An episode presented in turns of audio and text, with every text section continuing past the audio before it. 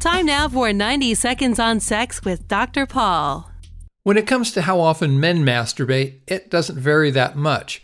You can safely predict that most young men who aren't having sex with a partner will masturbate from a couple of times a week to a couple of times a day. Well, there's no such certainty when it comes to how often women masturbate.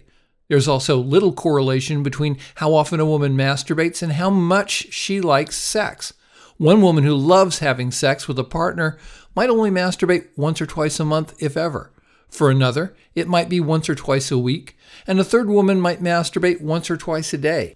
Some women will go through stages where they'll go for weeks or months without masturbating, and then there will be times when they'll masturbate more frequently. And it's possible that for some women, the hormone changes related to their menstrual cycle might make them more likely to masturbate during certain times of the month. Also, some women masturbate more when they're in a relationship rather than less because they're more turned on in general. So I wouldn't assume that if your female partner's masturbating, it's because she's not being satisfied. Maybe she isn't, but maybe she is and then some.